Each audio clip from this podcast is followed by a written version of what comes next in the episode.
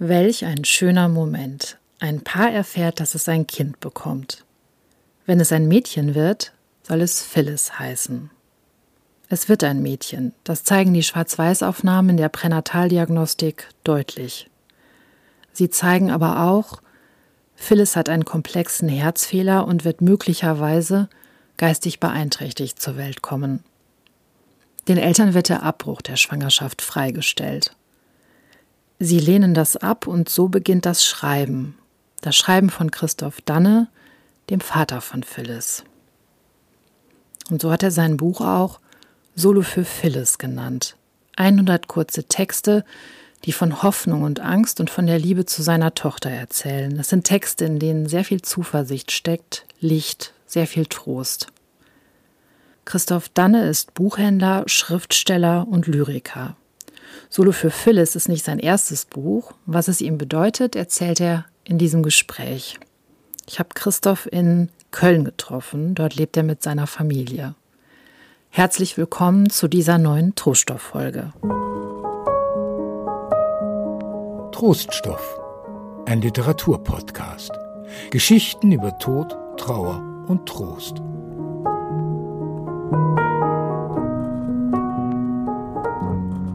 Herzlich willkommen, lieber Christoph Danne.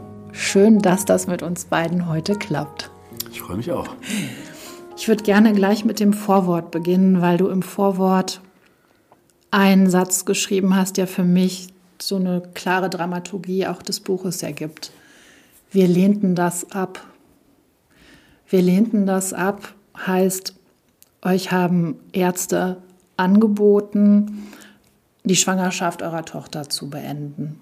Genau. Mm, das wurde uns geraten ähm, als, als Option, die in dieser Krankheitskonstellation, die sich damals für uns äh, zeigte, mh, mm, der eigentlich meistgewählte Weg gewesen wäre. Das war dann, da gab es dann Termine bei Pränataldiagnostikern und die haben das äh, uns dann so sehr kühl und sachlich ähm, nahegelegt. Genau. Und aber zu dem Zeitpunkt, da ging ja schon die Geschichte schon früher los, ähm, auf Abwege zu geraten, äh, war für uns eigentlich in den Gesprächen vorher aber schon klar, dass, ähm, dass wir das zusammen machen und meistern. Also vielleicht nochmal einen Schritt zurück. Es ist das Jahr 2020. Ja.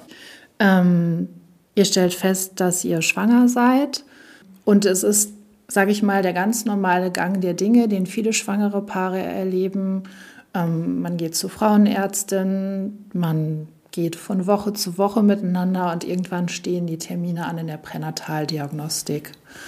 Und das ist etwas, was ja niemand sich wünscht, aber viele Paare dann erfahren, ähm, dass die Pränataldiagnostiker einem mitteilen, es könnte sein, dass etwas nicht stimmt, dass ihr Kind nicht zu 100 Prozent gesund ist. Und das habt ihr auch so erlebt. Ja, genau. Also es war so ein klassischer Routinebesuch bei der Frauenärztin. Dann gab es eine Überweisung, weil die, die Lage des Kindes das nicht hergab, den, den Rücken ähm, zu betrachten, ob alles, in, ob alles äh, sozusagen ähm, dem Stand der Schwangerschaft äh, gemäß entwickelt ist. Und deswegen war das eigentlich erstmal nur ein Kontrolltermin mit besseren Geräten an einem anderen Tag, wo die, vielleicht die Lage des Babys eine andere wäre. Und dann kam äh, eins zum anderen. Dann gingen wir eigentlich dorthin ähm, ohne eine Ahnung und kamen eine halbe Stunde später wieder raus und wussten, dass unser nicht geboren, noch nicht geborenes Baby einen wirklich schweren Herzfehler hat und einen, wahrscheinlich einen äh, Gendefekt. Wo man eben nicht genau klassifizieren kann, welche Ausmaße das hat, ähm, wie, sich das, wie sich das nachher darstellt, wie ausgeprägt das ist. Ähm, also das war eigentlich im Prinzip alles völlig unklar, ja, wie die Schwangerschaft dann endet und was, äh, was für ein Baby zur Welt kommen wird. Aber euch war sofort klar, das steckt in diesem Satz im Vorwort, wir lehnten das ab, wir möchten, dass dieses Mädchen, das wusstet ihr dann, ja. ähm, auf die Welt kommen soll. Darf ich fragen, weil so viele Paare an dem Punkt immer so verunsichert sind und tausend Fragen ja auch haben, woher ihr eure Klarheit nehmen konntet in dem Augenblick? Das ist eine gute Frage. Das habe ich mich auch natürlich schon öfter gefragt. Ähm, das kann man so analytisch, äh, so glasklar im Nachhinein gar nicht sagen. Als das alles ins Wanken geriet, haben wir natürlich ähm, uns trösten müssen und füreinander da sein müssen. Wir haben viel geschwiegen, wir haben aber auch geredet. Und in diesen Gesprächen war natürlich auch alles aussprechbar und denkbar. Und äh, ein, ne? also man musste eben alles das erstmal auf den Tisch legen. Was gibt es eigentlich für Möglichkeiten? Aber ich habe das Gefühl, dass bei uns es so war, als wir diese Option ausgesprochen hatten oder für uns klar war, dass es überhaupt eine Möglichkeit gibt, dieses Baby nicht äh, zur Welt zu bringen. Das war, das war undenkbar. Also das war vollkommen klar, dass wir uns angeschaut haben und gesagt haben, nein, wir, wir ziehen das zusammen durch. Wir haben uns das gewünscht und man kann manche Dinge auf der Welt nicht bestimmen. Ja, und wir, wir wollen das äh, zusammen, äh, wir wollen den Weg zusammen gehen. Ja? Und ähm, das haben wir auch nicht eine einzige Sekunde bereut. Und seitdem auch nie wieder darüber gesprochen. Also es war von vorne, es war von dem Moment an klar, dass wir das zusammen machen. Es ähm, findet sich ja auch sofort, ähm, habe ich gedacht, ähm, im, im Text wieder relativ früh, ähm, weil du über die Kastanien schreibst, mhm. die nicht aussortiert werden. Mhm. Die rissigen Kastanien. Mhm. Das heißt, glaube ich, das Zitat, ne? Genau. Die rissigen Kastanien, die mit Macken, die kommen auch in die Hosentasche, die darf man nicht aussortieren. Das ist ja so ein Bild normalerweise. Ich sammle öfter so Kastanien auch mit. Ähm, ich habe noch eine größere Tochter. Äh, wir sammeln zusammen öfter Kastanien und ich habe es früher als Junge auch gemacht. Ähm, und dann ist das doch so ein üblicher Reflex. Man hat die so, man bückt sich, man sammelt so ein paar auf und dann schaut man sie sich in der Hand an. Und dann habe ich dann ein, zwei, immer, wirft man immer so weg. Die haben dann irgendwie sowas, da ist einer mit dem Fuß drauf gestiegen oder die haben irgendwie kaputt oder so. Und das, war, und das habe ich aber an dem Tag, wo ich da ähm, dieses, diesen Text da geschrieben habe, über diesen Moment, wo ich im Stadtgarten unterwegs war und gewartet habe, ähm, auf Nachricht aus der, ähm, eben von meiner Frau, da habe ich e-, eben diesen Moment gehabt, dass ich diese Kastanien in der Hand sah und dachte, nee, man, man darf die nicht aussortieren. Ich nehme die alle mit, die ich aufhebe. Ja, und das habe ich so als mir als so Leit, als Leitbild, deswegen ist es auch der erste Text, als Leitbild ähm, so mit in dieses Buch genommen oder nehmen wollen. Wann hast du überhaupt angefangen zu schreiben? Menschen, die in solchen Situationen sind, die schlimme Diagnosen bekommen, die ähm, tun ja alles Mögliche auf der Welt. Jetzt bist du jemand, du bist Lyriker und hattest davor schon zahlreiche ähm, äh, Bücher ja auch veröffentlicht. Aber war es für dich dann tatsächlich als Ausweg oder als Eigentröstung, wie auch immer, sofort das Schreiben? Ja, relativ schnell. Ähm, in der Rückschau würde ich sagen, das war eigentlich unmittelbar danach. Ähm, also das, ist, das war auch das erste Mal in meinem Autorenleben, dass ich so einen unmittelbaren, als unmittelbaren Reflex auf, dieses, ähm, auf diese Katastrophe ich den Drang hatte, dass ich das irgendwie, dass ich das irgendwie bannen muss. Ich muss da irgendwas mit machen, damit ich nicht verrückt werde. Und dann habe ich das zuerst begonnen, wie so eine Art stilles Tagebuch für mich oder so. Ne? Ich habe aber schnell gemerkt, so ist das eben auch als, äh, als Schriftsteller, das ist ähm, eigentlich, äh, eigentlich natürlich kein, keine Art zu arbeiten für die Schublade, sondern man stellt sich natürlich früh die Frage, oder eigentlich ist es immer klar, dass wenn man was schreibt, ähm, dann soll das auch, dann soll das auch irgendwo hingehen. Ja? in die Welt im, im, besten Fall. Und dann habe ich das, also das heißt, nach ein paar Tagen oder Nächten, äh, ich habe mich bemüht, jeden Tag was zu schreiben, ähm, habe ich dann eben angefangen, die Dinge auch so zu formen, sagen wir mal, äh, und so zu, zu, literarisieren, dass es eben mehr ist als so ein bloßes, ähm, ja, so eine Chronologie des Tages oder wie es mir heute ging oder so, ja. Ähm, das, was auch völlig okay gewesen wäre, aber vielleicht nicht für mich als Autor. Also keine, das wäre vielleicht nicht so lohnenswert gewesen. Ich habe das dann schon benutzt im Hinblick auf eine mögliche, ähm, auf ein mögliches Buch oder so. Das muss ich schon sagen, ja. Da frage ich dich später gerne nochmal zu, weil vom Buch, vom Schreiben bis zum Veröffentlichen ist ja auch nochmal ein Weg. Aber ich würde gerne vorher einmal quasi durch das Buch. Ähm, Oder vielleicht noch einmal die Frage, du bist eigentlich Buchhändler, du schreibst Bücher. Ähm, also du hast einen, einen Job, du hast ein Leben, das ist voll, jetzt kommt diese Nachricht. Ähm, und ähm, ihr wisst eigentlich nicht, was der nächste Tag so genau bringt, aber du kriegst für dich trotzdem dir dieses Ritual oder vielleicht auch für dich ähm, die Überprüfung hin zu sagen, ich setze mich aber abends auf jeden Fall hin oder wie muss ich mir das Schreiben vorstellen? Also das hat mich wirklich eigentlich, das war gar nicht so ein, diese rationale Überlegung. Ich habe das einfach gemacht. Also das sind, das war auch nicht länger als fünf Minuten am Tag, aber das hat mich wirklich, das hat mich wirklich gerettet. Das muss ich wirklich so sagen. Da ist so viel, was einem durch den Kopf geht den ganzen Tag und die Nächte vor allem auch waren wirklich wahnsinnig anstrengend. Weil man nicht schlafen kann. Ja, klar. Weil dann die Sorgen kommen, weil man wirklich, man hat ja auch einfach wirklich Angst.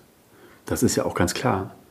Und man kann nicht immer über alles sprechen oder man möchte es vielleicht auch nicht. Man traut sich manchmal das auch gar nicht. Das muss ich auch sagen, ja. Und deswegen ist es für mich eben, ähm, war das eine unglaublich gute Erfahrung äh, und eigentlich wirklich zum ersten Mal als Schriftsteller, dass ich dachte, das hat ja einen Sinn, was ich mache. Das ist nicht nur so ein abgehobenes ähm, Geschreibsel, wo nachher irgendwie drei Leute sagen, ist super und den Rest interessiert es nicht, sondern das hat wirklich für mich eine absolute Funktion. Ja, so, das hat mich echt wirklich gerettet und durch die Nächte gebracht. Dass ich wusste, ich, ich kämpfe da für eine Sache und ich, ich, ich versuche da dieser Unbehaustheit irgendwie Herr zu werden und ähm, durch diesen Sturm zu kommen. Ich weiß nicht, wie ich es sonst gemacht hätte machen sollen. Also. Vielleicht jemand anders hätte, musiziert, hätte Musik gemacht oder es, man braucht aber unbedingt, und das glaube ich, also unbedingt irgendeinen Kanal, ja, wie, man das, wie man das los wird. Andere werden jeden Tag einen Berg hochgelaufen, es gibt tausend Möglichkeiten, aber ich kann das alles nicht. Ne? Und jeder hat da so seine, ja, seine Mechanismen oder vielleicht auch Fluchtreflexe. Und bei mir ist das eben dann die Tastatur, die das alles aushalten muss. Also schreibst Computer nicht, nicht Hand? Äh, in diesem Fall ja habe ich das gemacht, einfach weil ich dann auch so ein ganz klares Ordnungssystem hatte, äh, ganz klare Dateienabfolgen, wo ich, wo ich auch so einen inneren, dachte mir, einen inneren Zwang aufzuerlegen, den ich aber gar nicht gebraucht hatte, das auch wirklich täglich zu tun. Also diese Sachen in dem Buch sind ja, haben natürlich eine Chronologie. Letztlich ist es, glaube ich, ein halbes Jahr oder so, aber nicht jeden Tag. Ich habe natürlich in der, nachher in der Lektorats- und Nachbearbeitungsphase natürlich viele Sachen auch rausgenommen sodass nicht jeder Tag dokumentiert ist. Ja, aber zumindest jede einzelne Epoche von dieser Pränatalkatastrophe, von dieser Offenbarung, was passiert und von dem Nichtwissen, was passiert, bis eben so ungefähr, ich glaube, es geht zwei Monate nach Geburt. Ich wollte auch nicht mit der Geburt aufhören, sondern ich wollte das noch so ein bisschen nachbegleiten für mich selber auch und einfach auch mal bei dieser ganzen Schwere, ich habe ja auch gemerkt, was das alles wird, was ich da schreibe, aber auch einfach so das Licht reinzulassen. Ja? Also da war dann das Baby da und ähm, wir waren unfassbar glücklich und sind das auch heute noch. Ne?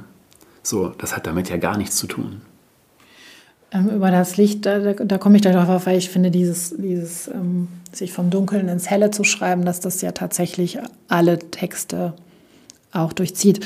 Ich will noch einmal ins Vorwort zurück, weil ich da an einer Sache hängen geblieben bin. Ähm, ein Arzt ähm, schickt oder gibt euch Empfehlungen, wo ihr euch hinwenden könnt und du schreibst, er schiebt das quasi über den Resopaltisch. Mhm. Und ich habe gedacht, ähm, diese Räume von äh, Medizin, von moderner Medizin, die sind ja meistens sehr ja, steril und da spricht man aber über Leben und Tod und bräuchte eigentlich so viel mehr Wärme.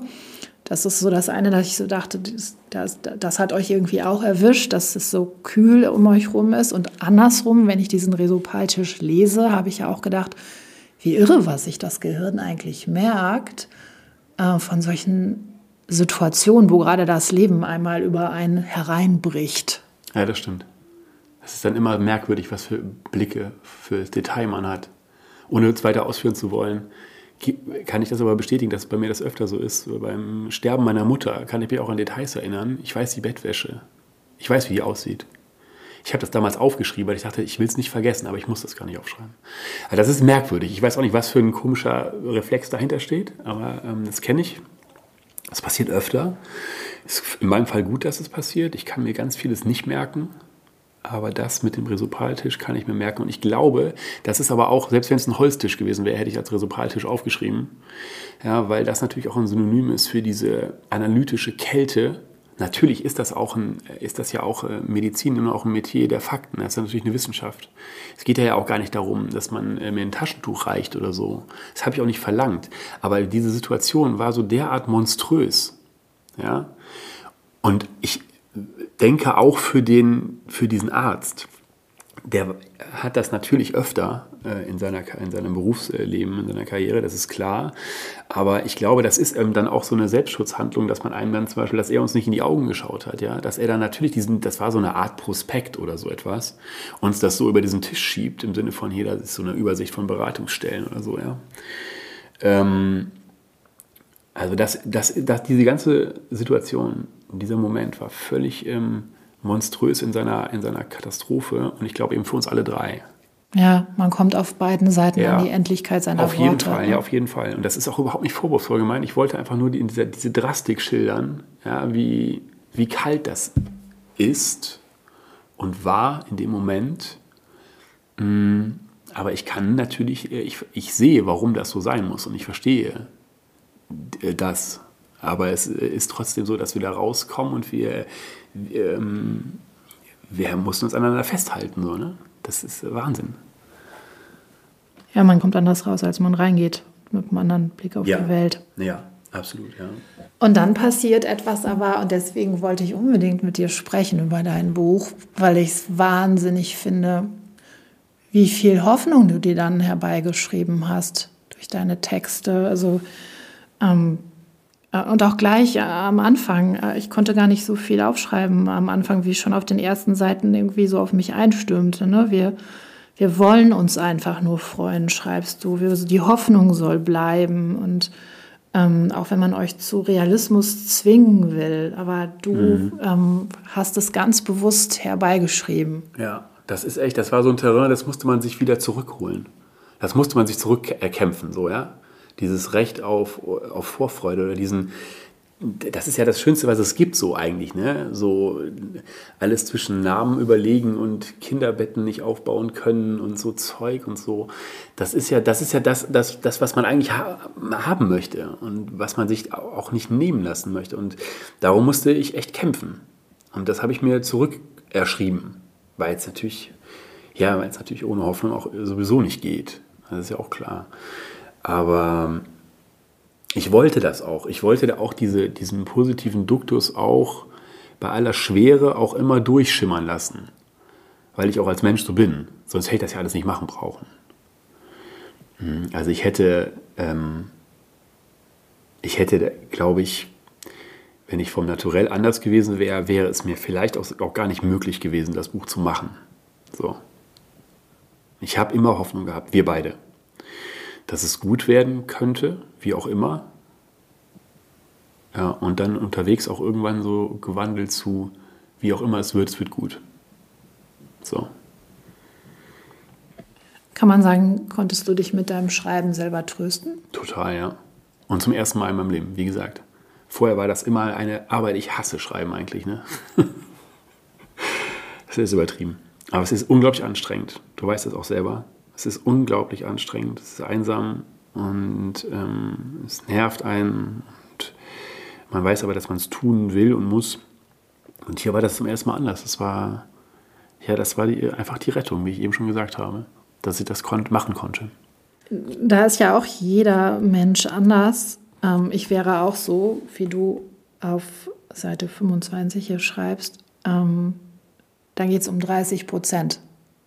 Ist 30 Prozent viel, frage ich. Ein Spezialist von der Uni sagt ja. Und dann triffst du einen Taxifahrer. Ja, es war während Corona. Und den, der Taxifahrer beklagt sich äh, über die schlechten Fahrgastzahlen. Man sagt, ja, 30 Prozent Einbruch. Frage ist 30 viel. So, irgendwie so war das. Ich weiß gar nicht mehr so genau. Wie steht's denn da? Und dann sagt er, 30 Prozent ist katastrophal. Ja. Ach, so rum ist es. Genau. So rum ja, ist ja, es. Genau, du genau. fragst den Spezialisten und der sagt, ist drei, ja, viel. Und mhm. dann kommt der Taxifahrer und sagt, hey, 30, das ist eine Katastrophe. Mhm. Und dann ist ja die Frage, auf welche Seite stelle ich mich im Leben? Genau. An was glaube ich jetzt? Das zeigt eben einfach so die völlige äh, Beliebigkeit dieser, dieser Zahl. So.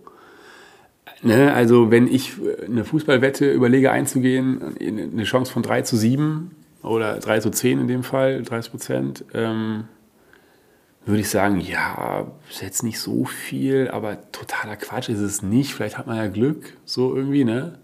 Und wenn du mir jetzt sagst, ich soll über den Bahndamm gehen und in drei von zehn Fällen kommt da ein Zug, dann würde ich, da, dann gehe ich nicht.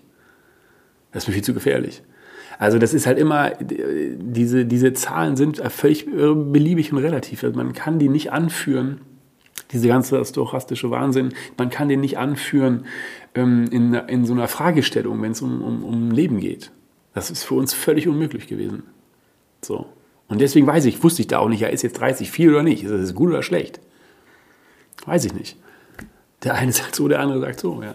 Du schreibst ja auch an einer Stelle, ähm, wie heißt das, Stochastika? Stochastika. Ich muss das immer nachgucken, weil mir das Wort so fremd, weil ich kenne Wahrscheinlichkeitslehre oder Statistik, was es ja heißt. Aber du hast es halt in der schönen, richtigen, ähm, im richtigen Fachtermini sozusagen abgebildet. Und sagst, ja, das werden wir nicht mehr. Nee, das will wir nicht mehr, nee.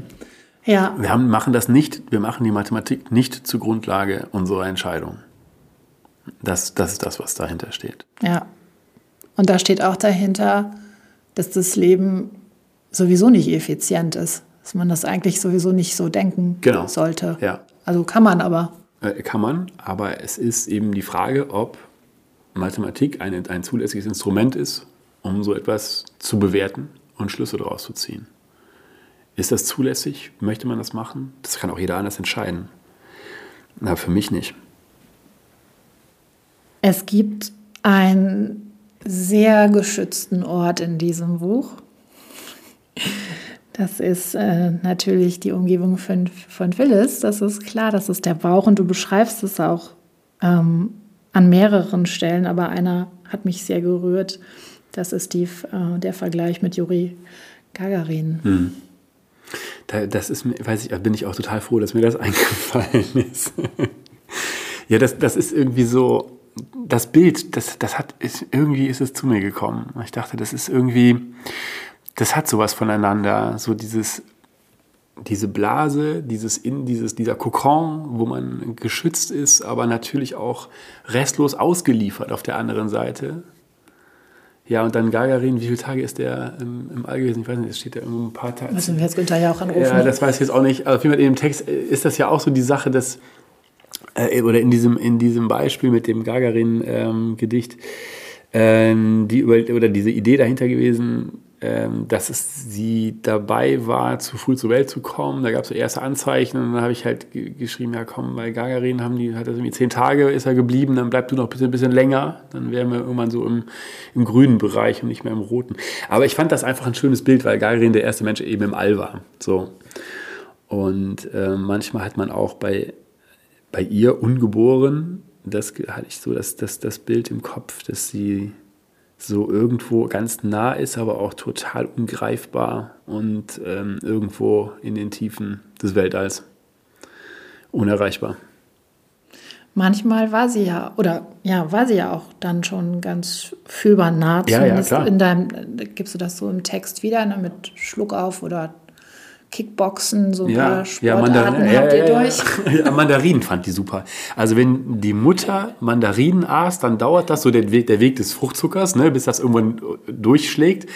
Und dann ähm, ist das echt, als wäre die beim Boxtraining. So. Das war echt irre. Also das, daran erinnere ich mich, ja. Es gibt ähm, eine Stelle, die fand ich ganz, also ich finde ja sowieso ganz viele toll, aber die fand ich ähm, toll, weil eine alte Dame auf euch zukommt Ja. und euch Glück wünscht, also irgendwo in der Innenstadt auf euch zukommt. Mhm. Vom Wohlladen war das.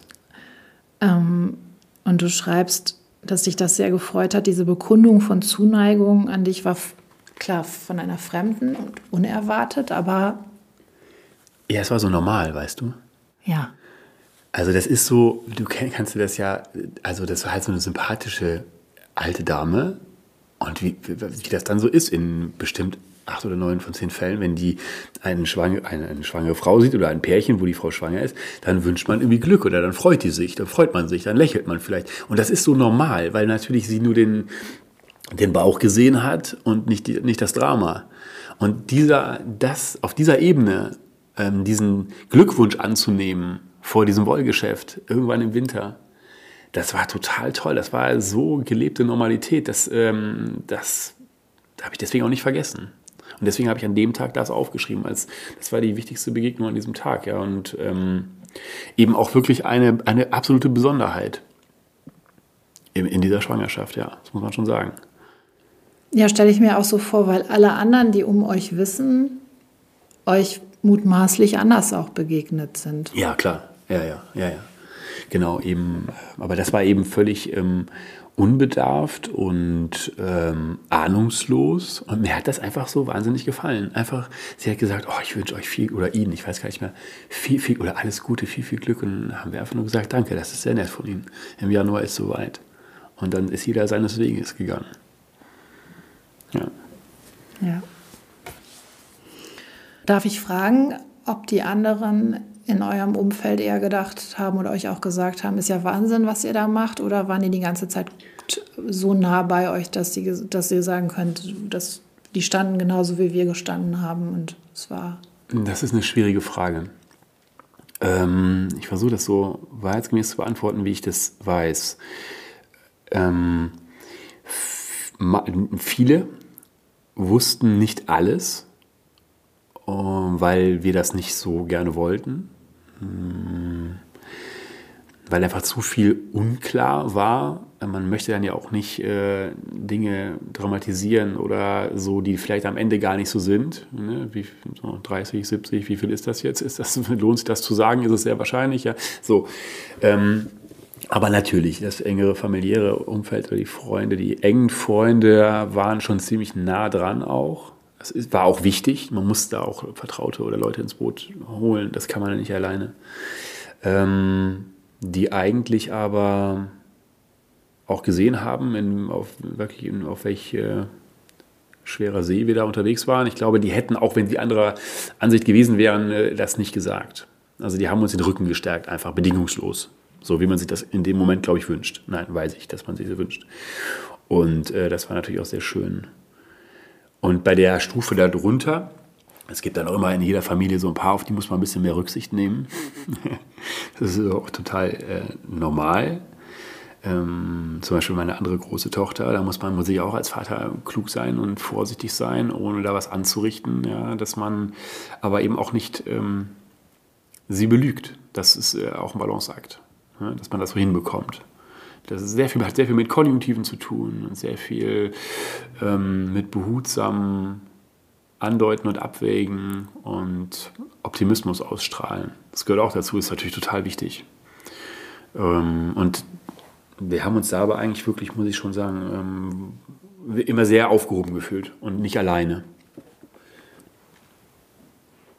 Ich finde es immer mm, so erstaunlich, dass so wie zumindest bin ich so groß geworden und auch irgendwie in der Schule aufgeklärt worden oder auch in der Familie, dass ähm, oder bin auch mit so einem Bild groß geworden, dass es eigentlich ähm, ja man man wird schwanger, man bekommt ein Kind. So, das ist so folgerichtig. Da, und wenn man in zum Beispiel in, in Buchläden geht, dann gibt es da drei Millionen Bücher über Vornamen und diese und jene Phase. Und das ist dass es schwierig sein könnte oder dass es äh, vielleicht auch ähm, nicht gut ausgeht, gar nicht gut ausgeht, ähm, mit dem Verlust ausgeht, ähm, das taucht irgendwie wenig auf. Mein Eindruck ist aber, wenn man selber davon erzählt, wie zum Beispiel in so einer Phase, wo man sagt, wir sind schwanger, aber das ähm, kann, kann böse enden oder ist problematisch, wir haben Schwierigkeiten, öffnen sich Menschen und erzählen und daran merkt man dann, es ist ein Riesenthema. Wo ist denn das eigentlich im hm. Weltall? Ja, ja. ja. Ist das mit so viel Schweigen belegt? Ja, das ist, ist wirklich so. Also wie jede, aber ich glaube, wie jede Art ähm, solcher Dramen. Also denk an die öffentliche Debatte oder Wahrnehmung von Depressionen. Das hat sich erst kürzlich so ein bisschen geändert. Ähm, oder Suizid als Thema fällt mir noch ein. Ähm, Tod im Allgemeinen ist schwierig. Also das sind einfach, das rührt an irgendwelchen Urängsten vielleicht, ich weiß es nicht genau, oder man möchte, glaube ich, in seinem Leben das soweit es geht ausblenden oder nicht in seine Lebensrealität reinholen, wenn es nicht anders geht. Also ich glaube, äh, sonst würde auch kein Mensch rauchen. Also wenn der jede, bei jeder Zigarette wüsste, was das für eine Katastrophe so, also das funktioniert ja nur so, ja, dass man sagt so, ja, ja ich, ich mache da so ein Bild über das, über das Foto. Na, keine Ahnung. Ich glaube einfach, das wird ausgeblendet. So, und ich war ja selber auch, ähm, oder wir, natürlich auf eine Art naiv oder unbeschadet oder ja, so unversehrt sind wir da reingegangen. Wir kannten das ja auch nicht in unserem Leben. Ja. Und es war ja auch alles das erste Mal, sowas, ähm, sowas dann leben zu, zu müssen ja, oder sich dem stellen zu müssen und auch dazu eine eigene ähm, Haltung zu, zu entwickeln. Ja. Und für, für sich selber und auch als Paar. Und gab es den Punkt, wo ihr gemerkt habt, okay, jetzt, jetzt, jetzt schaffen wir es ähm, und seid auch so gut ärztlich begleitet gewesen? Was meinst du mit schaffen? Ähm, na, wenn man nicht weiß, kommt mein Kind gesund zur Welt oder vielleicht sogar in Frage steht, kommt es überhaupt zur Welt? Ähm, wo man weiß, gibt ja bestimmte Stufen von Wochen, die wir alle geschafft haben müssen, bis wir, bis die Lunge ausgebildet ist und so weiter, so dass man sagen könnte, okay, jetzt wissen wir aber, wir können zumindest unsere Tochter Leben zur Welt bringen. Ja, also das haben wir schon ähm, dann recht bald gewusst, dass das gelingen wird. Ähm, wobei, also diese, diese Frage nach wirklich Leben und Tod äh, stellte sich dann nur so ganz vage am, als Nebel am Horizont, weil man nicht wusste, wie schwer dieser Herzfehler ist oder wie, oder uns war dann auch, wurde auch kommuniziert, dass das eben auch operiert werden muss. Das ist natürlich an sich dann schon wieder so eine ähm, absolute Gefahrensituation, wo man nicht weiß, wie das ausgeht. Aber dass, dass sie zur Welt kommen, Leben zur Welt kommen wird, davon ähm, sind wir dann schon, sind wir schon ausgegangen. Es ging wirklich eher um den Grad und die Schwere ihrer Einschränkung. So, ja. Was wird sie vom Leben haben? Wie wird, äh, wie, wie, wird, es, wie wird es sein? Wie können wir dem begegnen und was haben wir für Chancen? Was können wir machen ja, mit uns? Also, das war halt einfach so, deswegen aber nicht eben diese reine dieses Runterzählen von Tagen, dass man, dass man einfach sich so pur freuen konnte, sondern es war halt auch immer wirklich, es hat immer sehr, sehr viel mit Angst zu tun.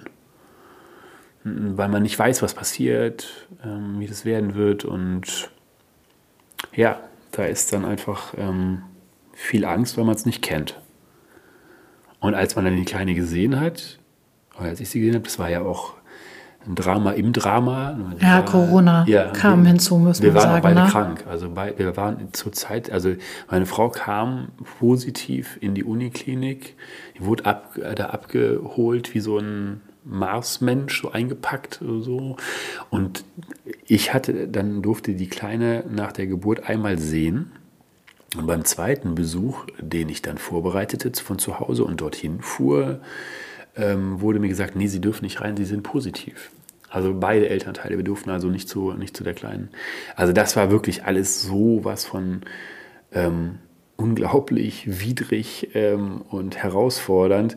Aber ich habe sie gesehen am ersten Tag, wie sie da lag, ähm, in diesen gibt es ja auch einen Text drüber in diesem, in diesem Zimmer 400 ja, genau, genau. irgendwas schreibst du, ne? Ja, und da dachte ich dann schon irgendwie, ey, klar, wir schaffen alles. Zimmer 237. Ja, danke, ja. Da bist du doch auf der Welt. Ey, klar, schaffen wir alles. Ist da alles super. Die, ich habe dann ihre, ich weiß das noch, mit, mit meinem kleinen Finger ihre Hand berührt. Das weiß ich noch. Und sie hat die Augen zugehabt und ich habe gesehen, wie sie geatmet hat. Und ja, da war dann irgendwie klar, dass wir das, äh, dass wir das hinkriegen. Halt mir nochmal fest, Zimmer 237. Vielen Dank, ja. Das heißt aber auch bei der Geburt konntest du auch nicht dabei sein, ne? Corona-Management. Keine Chance. Äh, überhaupt die ganze, die ganze, also das nicht, sowieso nicht. aber auch die ganze Zeit danach ist, ist ja auch, ähm, gehört auch zu, der, zu, der, zu, ihrer, zu ihrer Krankheit, zu vieles Leben dazu, dass wir viel in der Uniklinik sein müssen. Bis heute. Äh, und sozusagen, um in dem Bild zu bleiben, bis gestern durfte ich nirgendwo mit. Ich bin immer der, der den Parkplatz gesucht hat. Ich habe dann immer alles ausgeladen und das haben äh, dann Mutter und Tochter gemacht, weil da nur eine Begleitperson mitkommen darf. Also diese Corona-Nachwirkung ging ziemlich lang. Ähm, und wir haben eben viel in der Uniklinik zu tun, äh, mit Kontrollen, mit kardiologischen Dingen. Es gab auch mal Krankheiten, wo sie mal äh, immer mal wieder mit der Niere zu tun hat und dann irgendwie 14 Tage im Krankenhaus ist und so. Das, da bin ich Besucher. Das war die ganze Zeit so. Und ich war dann immer so auf, mm, ja, immer nur der, der zu Hause die frische Wäsche geholt hat und hin und her und so. Ne?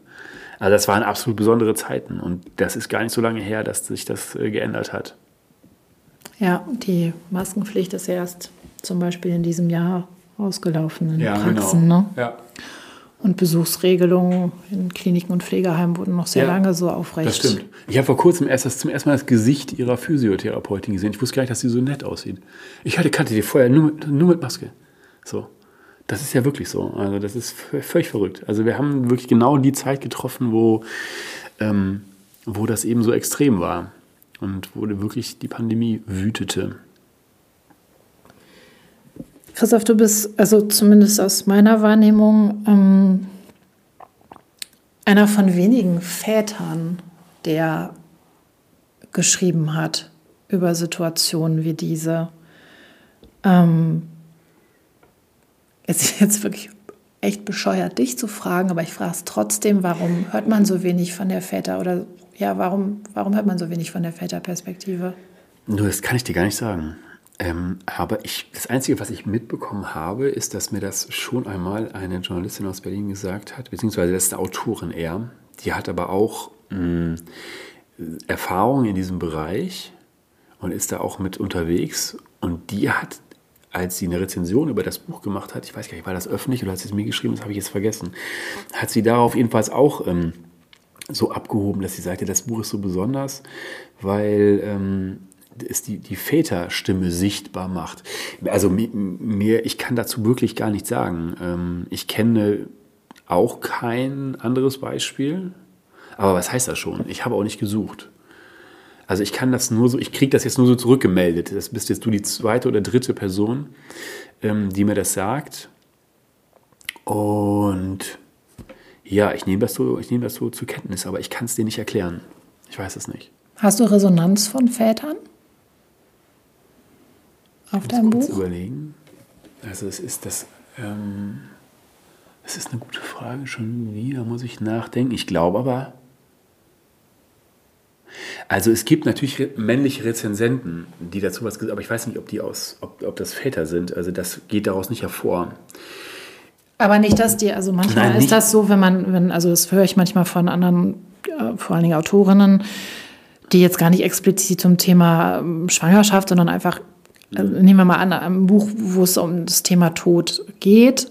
Und die ähm, kriegen bei jeder Lesung und nicht tausend, aber die kriegen sehr viel Zuschriften, wo Leute eben dann auf das Schicksal Bezug nehmen und dann von ihrem eigenen Schicksal ähm, erzählen. Und ich weiß ähm, aus eigener Erfahrung, dass so Bestatterinnen, Bestatter, Trauerbegleiter, Hebammen eben sehr darauf abheben und sagen, da passiert bei Paaren etwas, ähm, dass Frauen und Männer da einen unterschiedlichen Weg gehen. Aha, also auch in der Trauer ähm, einen unterschiedlichen Weg gehen. Ja. Ähm, daher rührt einfach meine Frage. Ja, das ist ja auch eine interessante, äh, absolut interessante Frage. Ich kann nur nichts Erhellendes beitragen. Also ich, die, die, ich habe sehr, sehr, sehr viele Menschen ähm, getroffen, unmittelbar oder meistens aber natürlich ähm, äh, im Netz, äh, durch Zuschriften und so, die darauf sich auf dieses Buch bezogen haben, sich dafür bedankt haben, dass das gibt äh, dass sie das äh, berührt habe und so weiter, was mich natürlich freut, aber ich kann darüber,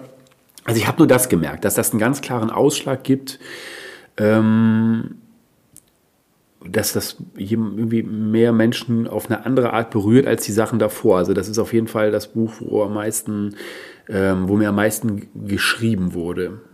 ähm, und immer, immer sehr wohlwollend und sehr positiv und sehr, ja, auch teilnehmend und so. Natürlich kenne ich auch, also ich habe mich natürlich damit auch offenbart in so dieser Literaturszene, wo man sich natürlich auch weitestgehend kennt. Äh, da war, war, natürlich für manche auch eine riesen Überraschung, dass die das natürlich auch vorher nicht wussten und so. Das muss man auch mal nochmal wieder davon abziehen. Also das relativiert das auch nochmal ein bisschen, aber ich kann es nicht sagen. Ich habe einen guten Freund, der ist Chefarzt in der, auf einer Kinderstation in der Uniklinik in Bonn. Und der hat dieses Buch äh, mehrfach besprochen. Der hat so einen recht erfolgreichen äh, Instagram-Kanal als Arzt und der hat das fürs Wartezimmer angeschafft. Und als diese, ähm, als diese Sachen in Bonn so anfingen zu laufen, äh, über ihn, habe ich einfach nur gemerkt, dass es, ich müsste es jetzt echt äh, nachgucken, aber bestimmt 20 oder 40 Ärztinnen und Hebammen sozusagen ähm, sich mit mir befreunden wollten, die davon Kenntnis hatten, die das natürlich irgendwie natürlich auch beruflich betrifft. So, ja, das habe ich eher gemerkt. Das ist so eine spezielle, ähm, durch diese Bonner Sache, durch den, den ich da kenne, durch den Arzt, dass das eher einen Zuspruch gab aus, ja, aus so einem weiten Sinne, aus der Klientel, die damit beruflich zu tun haben. Ja, weil die natürlich diese Stimme auch suchen. Ja, klar, wahrscheinlich. Die ja. haben auch ja. ja mit Müttern und Vätern zu tun, ja, natürlich recht, auf unterschiedliche Art und Weise. Und ähm, jetzt ist dein Buch auch wirklich sehr besonders und sehr stärkend. Das ist ja ein Punkt auch ganz bestimmt, warum es, ähm, warum auch die ähm, dann mit dir sich befreunden wollen, aber eben auch, weil es selten ist, dass Männer zu dem Thema publizieren. Erstmal unabhängig ja. davon, ob es ja. lyrisch oder vielleicht auch, ne, manchmal mhm. ja auch autobiografisch, kann, man gibt ja tausend Arten, sich ja, auszudrücken. Aber das ist eben mhm. so viel seltener. Ja, das mag sein, ja. Ähm, weil du eben sagtest, ja, die wussten das ja nicht und dann habe ich, hab ich veröffentlicht. Wann, wir waren da ja am Anfang schon mal kurz, wann war für dich so der Schritt, äh, um nochmal auf das Thema Licht und Dunkelheit zu kommen, weil ja. du ja auch bei, über Phyllis geschrieben hast und sie stürzte da ins Licht. Ne? Ja. Ähm, das Buch ist ja auch so ein ins Licht stürzen. Wann war das für dich klar? Das muss auch wirklich ins Licht. Das müssen andere lesen. Das sollen die auch wissen. Das sollen die lesen. Ja, also in der, in der Entstehungszeit des Schreibens war es immer, ähm, wie ich eben auch schon andeutete, recht früh ähm, mein Wunsch. Aber ich habe es natürlich auch von der, vom Ausgang der Geschichte ein bisschen abhängig gemacht. Ne? Also wenn, wenn irgendetwas so schlimm passiert wäre, dass sie nicht so, hätte zur Welt kommen können oder so, ja, dann weiß ich nicht, was dann gewesen wäre. Ich weiß nicht, ob ich dann weitergeschrieben hätte. Ich weiß nicht, ob ich dann, also das ist für mich so schon anstrengend genug. Ich mache auch ganz wenig Lesungen zu dem Buch, weil mir das, ähm, das ist natürlich mir viel näher sozusagen. Also dass die, diese Zeilen sind mir so direkt aus dem Herz geflossen irgendwie, sage ich jetzt mal. Ne? Das ist jetzt nichts Analytisches, wo man sich hinsetzt und sagt, ich schreibe jetzt 30 Gedichte über das Baskenland, was ich sonst so mache. Sondern, also ich habe dann schon das Gefühl gehabt während des Schreibens, okay, das muss schon alles gut gehen. Ich glaube, sonst packe ich das nicht. Dann tue ich es halt, wenn es, ja, dann würde ich es irgendwann das hin tun, in die Schublade halt. Aber ansonsten habe ich einfach gedacht, ja, okay, wenn es, man muss am Ende die Qualität sehen, man muss gucken, ob es reicht, ob es gut genug ist. Ich habe es aber daraufhin auf jeden Fall ähm, ge gemacht, ab dem bestimmt zweiten Monat oder so, September, Oktober, so darum, während ich das schrieb, war das eigentlich klar, dass ich das versuche. Und du hast mal in einem Interview gesagt, dass wenn du die 30 Gedichte über das Baskenland beispielsweise schreibst, dass du vorher unheimlich viel liest, bevor du an zu schreiben fängst. Ja. Hier hattest du eigentlich gar keine Chance, oder? Nee. Überhaupt nicht. Wirklich überhaupt nicht. Also deswegen ist das auch für mich auch ein Buch, was aus meinen anderen äh, so total heraussticht durch, durch, die, ja, durch die Bauart, durch die Entstehungsgeschichte und aber auch durch die Art, ähm, wie ich mir das schreibend erschließen musste. So, weil das eben nicht so funktioniert, wie du es gerade gesagt hast. Also wenn ich jetzt weiß, okay, ähm, ich mache bis nächstes Jahr jetzt 30 Gedichte aus Bilbao, dann fahre ich da halt erstmal hin. So, dann gucke ich mir das an. Und dann habe ich dann irgendwelche Sachen im Kopf und dann muss ich dann da mich verlaufen und in Hotels gehen und sowas alles machen.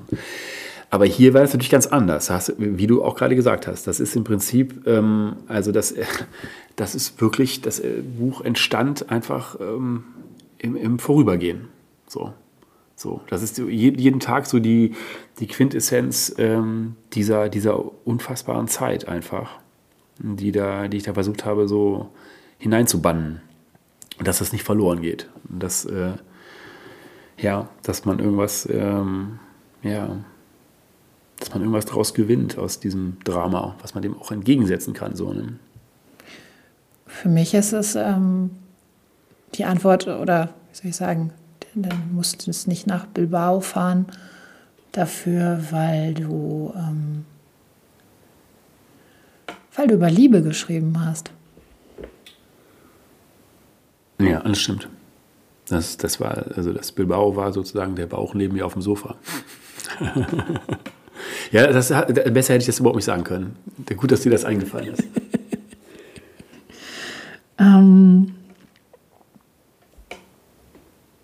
Du hast schon gesagt, du hast dann aufgehört zu schreiben mit ähm, ungefähr dem zweiten Lebensmonat von Phyllis. Ja.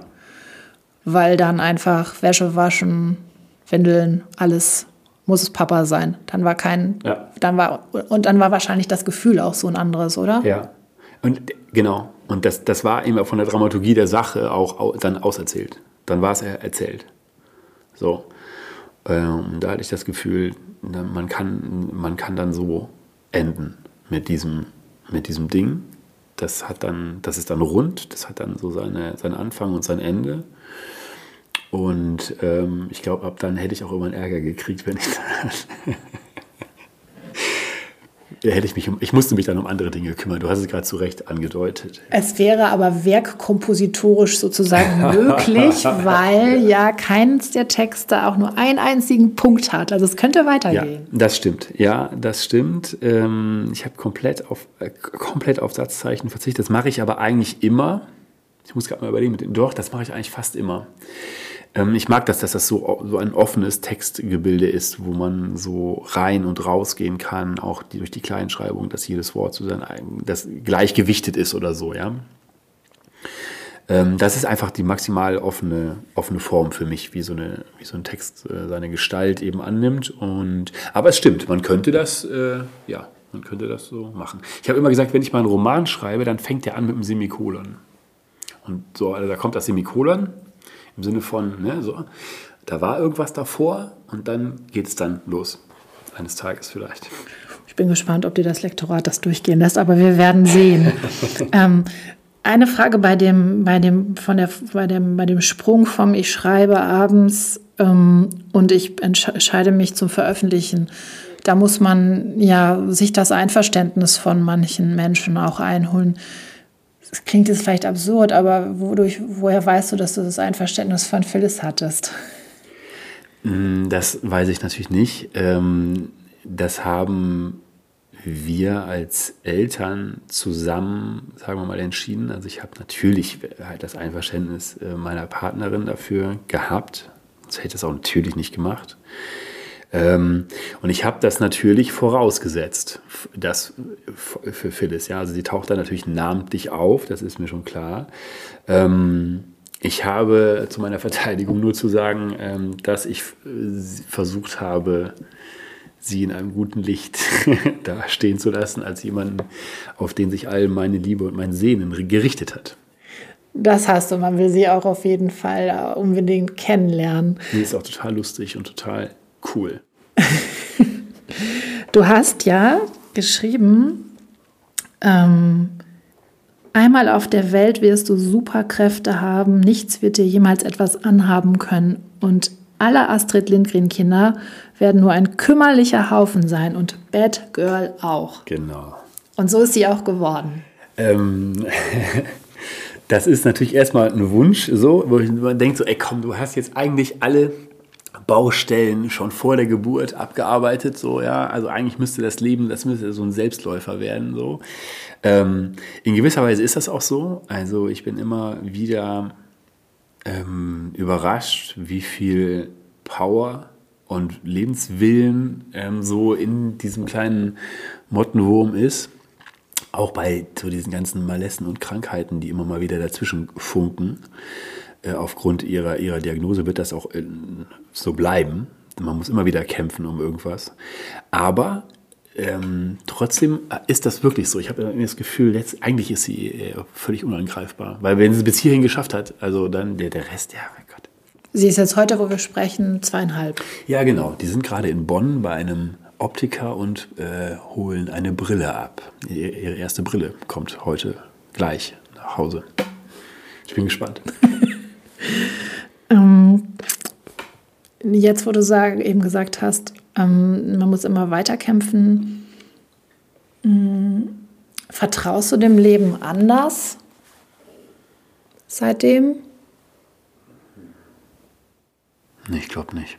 Es gibt ja Menschen, die die, ähm, die haben so ein Unsicherheitsgefühl nach manchen Ereignissen, wenn jemand verunglückt ist in der Familie oder schwer mhm. erkrankt ist und die projizieren das dann eigentlich auch auf alle anderen Bereiche oder werden für eine Zeit lang mal so unsicher und denken, oh nee, jetzt fährt der weg, der kommt bestimmt nicht wieder, weil das, mhm. ne, so, dass man misstrauischer wird oder auch.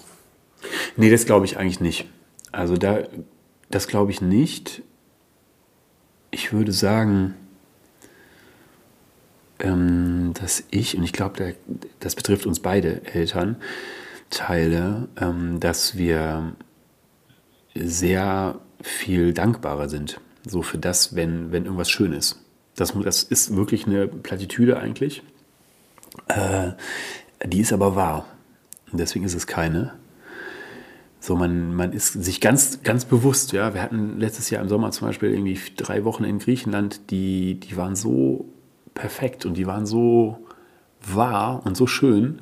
Und das haben wir ganz anders, also ich glaube, bewusster wahrgenommen, sagen wir mal, ja. In, und zwar in dem Sinne, als dass uns klar ist, dass das was Besonderes ist, dass das so funktioniert. Ja. Und nicht einfach so klar ist, dass man sagt, ja, was soll schon passieren? Weil bei uns kann immer irgendwas passieren. Äh, es kann immer irgendwas äh, dazwischen kommen. Ähm, das ist es, glaube ich, eher. Man, man, man sieht besser die, die kleinen Dinge, die schön sind. Und ähm, man will die auf keinen Fall verpassen. Und man, man wird deswegen, man ist sehr, man ist so sehr aufmerksamkeitsgeschärft, ähm, sagen wir mal. Das würde ich, glaube ich, sagen. Ich sehe jeden kleinen Schritt, den sie macht und begleite das alles mit so viel Freude und ja, auch Dankbarkeit.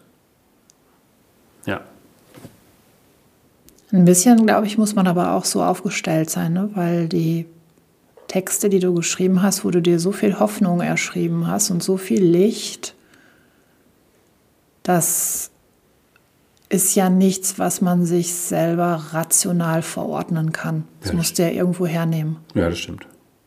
Ja, ist vielleicht äh, Veranlagung oder sowas, naturell, ich weiß es nicht. Ich kann es dir nicht sagen. Also ich habe, glaube ich, wahrscheinlich viel von meiner Mama. Die wäre, glaube ich, auch so gewesen aber ja, nee, man kann sich das nicht verorten, da hast natürlich recht. Weil sich das wahrscheinlich, das könnte ich mir vorstellen, also mich hat das Buch sehr getröstet. Ich glaube, dass es auch viele Menschen trösten kann, wo, gar nicht, wo es gar nicht um das Thema Schwangerschaft geht, sondern einfach, was heißt einfach, sondern um das Thema Krankheit, mhm. schlimme Diagnose, mhm. ja, vielleicht ja. sogar Möglich. einfach auf welchem Gebiet auch immer scheiß Perspektive. Ja. Und dann jemanden zu lesen, der sagt, nee, da vorne, hier ist es heute noch dunkel, aber da vorne, da ist Licht. Ja, nehme ich total gerne an. Ist schön.